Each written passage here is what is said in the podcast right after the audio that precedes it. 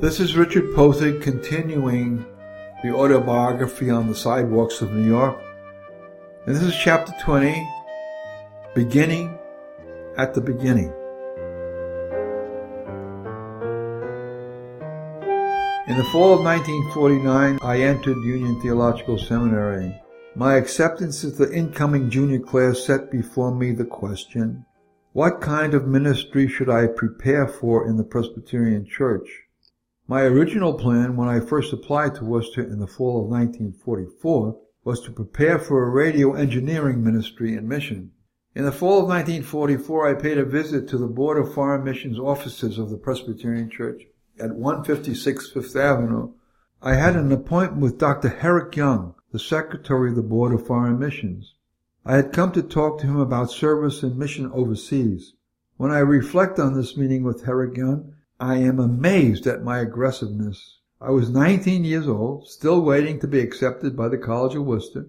I had heard about the work of radio evangelism at a young adult conference which I attended as a representative of Madison Avenue Presbyterian Church.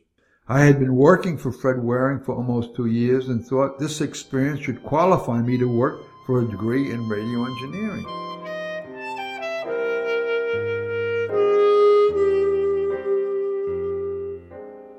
The secretary of. Young brought me into his office.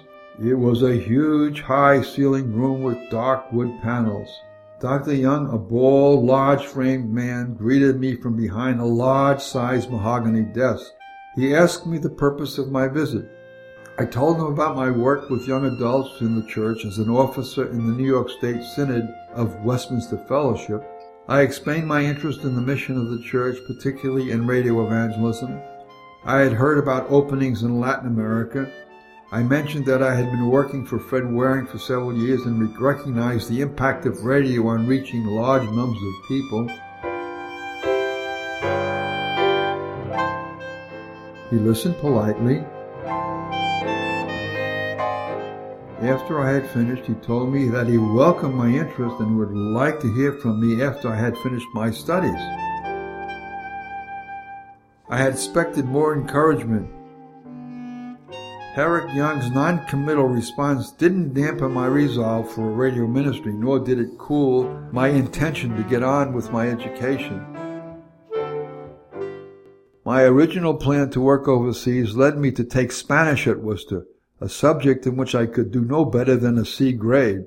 After my four years at Wooster, I had developed new thoughts about my ministry in the church. My Wooster experience helped me to look at myself in a new way. I had been forced to think about a ministry for which I did have credentials. My newfound grasp of history as movement and my leadership in the Student League for Industrial Democracy pointed to a gulf between the church and working people. I had seen this gulf in my grandfather and my father's story. I had come to see in a new light that my life had prepared me to take seriously the work of the church among industrial workers. As I prepared to enter Union Theological Seminary in September, I looked forward to the classes with Reinhold Niebuhr. He was one of the reasons I had decided to attend Union. I identified with Niebuhr. His German background, his early ministry among the automobile workers of Detroit, his early socialist affiliation all gave me a feeling of kinship. In the summer of 1949, I had my third summer at the welfare department of the dress joint board of the International Lady Garment Workers Union. By this time, I was a veteran, so they assigned me to a research problem on the background of the people in Union Locals 22 and 69.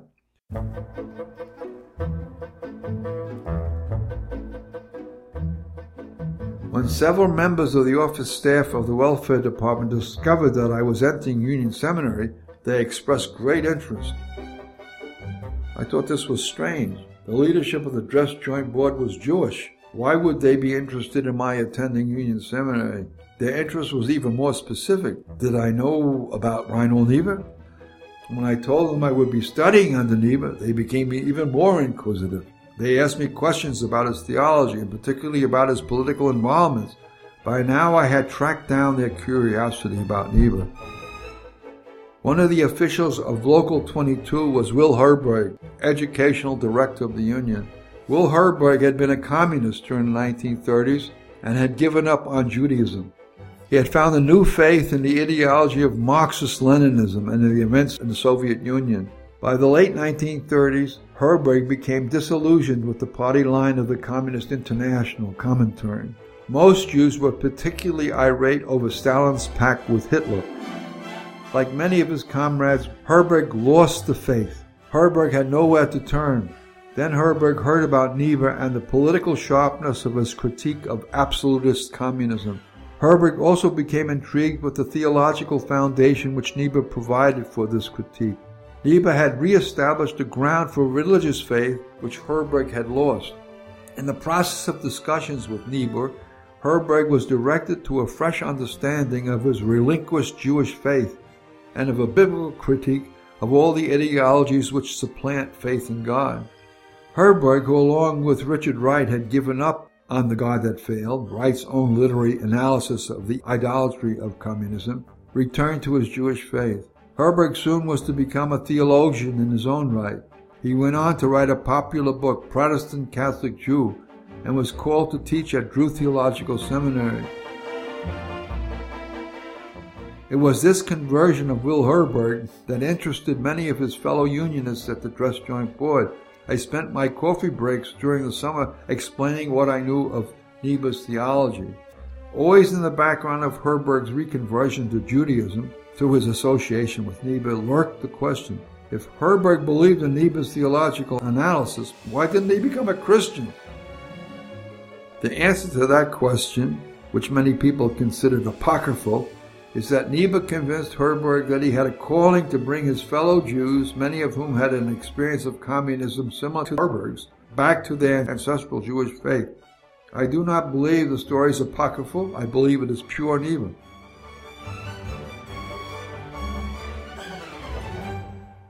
This summer experience only heightened my eagerness for the enlivening environment of Union Seminary with its strong tradition of Christian engagement with the world. Niebuhr was in his prime in 1949. His reputation as the United States' best known theologian was undisputed.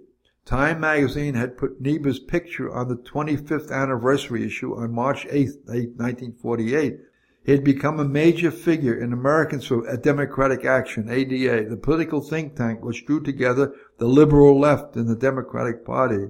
His influence reached well beyond the theological community. He could count among his friends many of the policy makers within the U.S. State Department and the Democratic administration.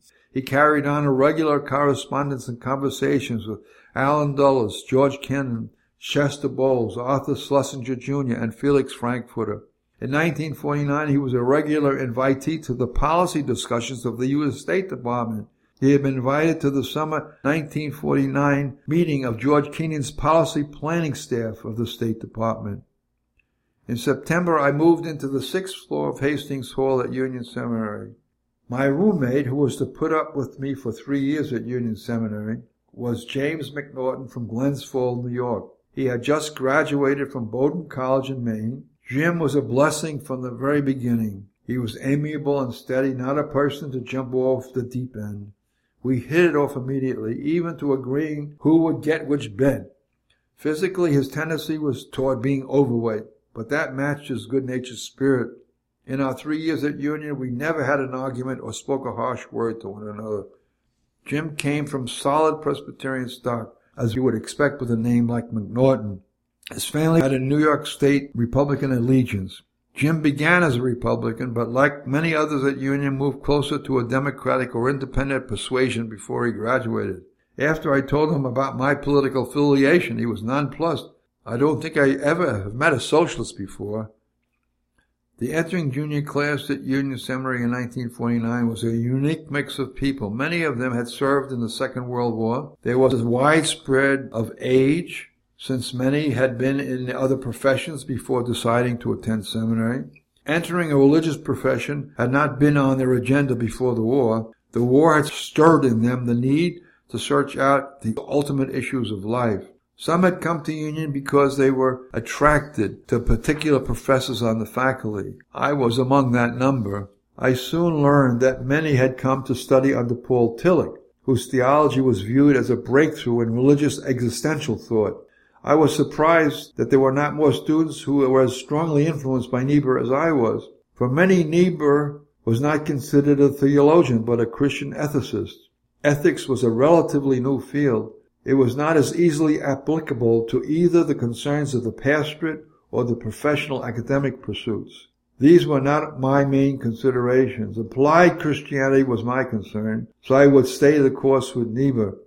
The incoming junior class was a heterogeneous group of people. Many had chosen union to train for the pastoral ministry. Others were preparing for a variety of professional pursuits. Some wanted to teach. Others were preparing for overseas service. Some were entering the new field of counseling. Those with music skills were studying in the school of sacred music, and still others came to study theology and then returned to their previous professions.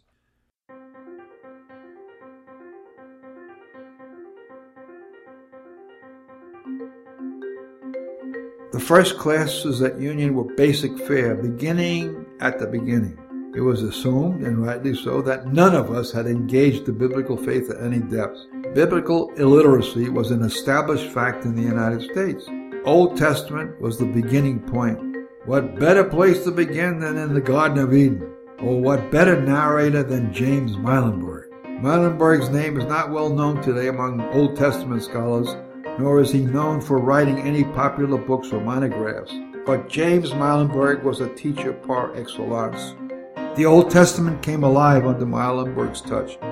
He had the face of an Old Testament prophet, slightly bent in body with sharp aquiline features, white hair pushed back against his head, piercing eyes, and head thrust forward. He strode relentlessly back and forth across the front of his rectangular classroom. His clear, sharp words recreated for us the place of our innocence and our sin, the first Eden. It didn't matter that Muilenburg belonged to the school of form criticism. He did not take the Bible literally, but he believed deeply in the human predicament and in the salvation message of the Bible. This is where he engaged us. He slowed his pace across the room. An air of expectation surrounded him. Suddenly, there in the garden, God is walking. Adam, Adam, where are you?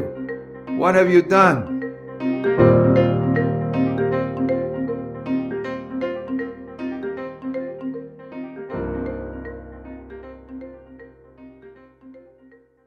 That's the way it began. My education at Union Seminary. We pursued human sin and divine redemption for the next three years.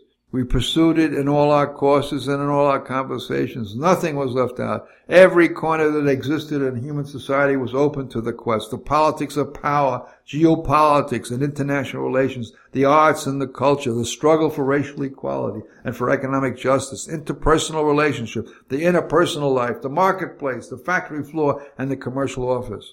All were intertwined and all were fair game. It always amused me that those from the more traditional seminaries considered Union Seminary outside the pale of Christian orthodoxy. Do they teach Bible there? I was asked by my more conservative brothers. There were not then many sisters to ask that question. In these latter days, when the heat of the liberal conservative battle still rages, I look back at my time at Union with great appreciation for getting on with the ultimate questions of life. Tillich's words, spoken in his thick German accent, still hang in the air. Weil er ist thy ultimate loyalty, das ist your God. From the first day at Union, when we started the quest, we were assured of one thing, that if we were true in our search, the quest would be with us through all our life.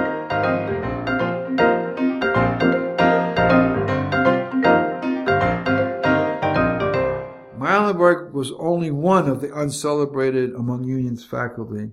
Union's drawing cards were Niebuhr and Tillich. They had made names for themselves. Niebuhr because of his incisive understanding of U.S. and global politics, and Tillich because of his upsetting the traditional theological apple cart of Christianity. There were other less well-known figures who were part of what became called the golden age of Union Seminary. John Bennett, an ally of Niebuhr, was in his own right one of the U.S.'s abler Christian social ethicists. John Knox made the New Testament an exciting venture and intrigued us with his analysis of the Apostle Paul in shaping early Christianity. Some of us felt that John Knox had spent so much time studying and writing about Paul that he had become his alter ego.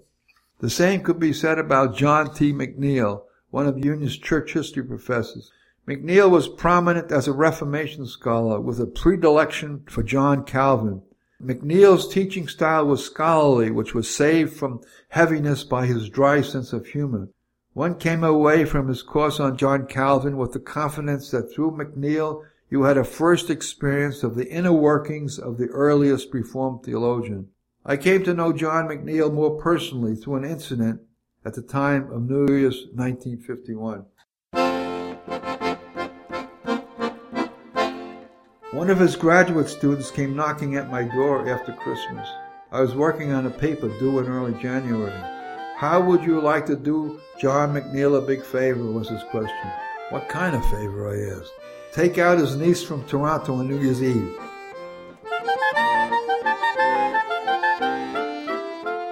That's not how I wanted to spend my New Year's Eve, I thought, having to think of places to go. What about you? Why can't you do it? I asked. I will take her out myself, but I'm already engaged. Let me tell you, she won't be boring. I'll take care of any expenses you have within reason. And McNeill will love you for doing this, he told me. Since he was under duress, I finally agreed. When I picked her up at the McNeill's apartment, she turned out to be very blonde and very sophisticated. John McNeill was obviously grateful to get her off his hands.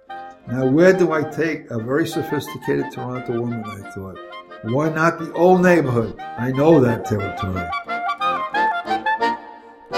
I took her to Yorkville and the Gay Vienna, the local family restaurant and bar on 2nd Avenue. Fortunately, we were able to squeeze in among the neighborhood crowd. The zither player was in great form that night as he warmed up the celebrants with a medley of popular American and German songs. We topped the evening off with a trip to, down to Times Square at hour an hour before midnight. We joined the celebrative crush of people waiting for the ball to drop to usher in the new decade and the next half century. By the time I got her back to McNeill's seminary apartment, her sophistication had evaporated. She was excited about being in Times Square. Wait till I tell my friends at Toronto where I was on New Year's Eve. Parting words to me, I never forget that I could have had such a good time at New Year's Eve without getting tight. Or did I think I would spend it with a seminary student? When John McNeill saw me next in the seminary hallway, he thanked me warmly for devoting my New Year's Eve to his niece. He told me what a great relief it was that she had a good time in New York. From then on, John T. always had a special word for me in our casual meetings in the halls of Union.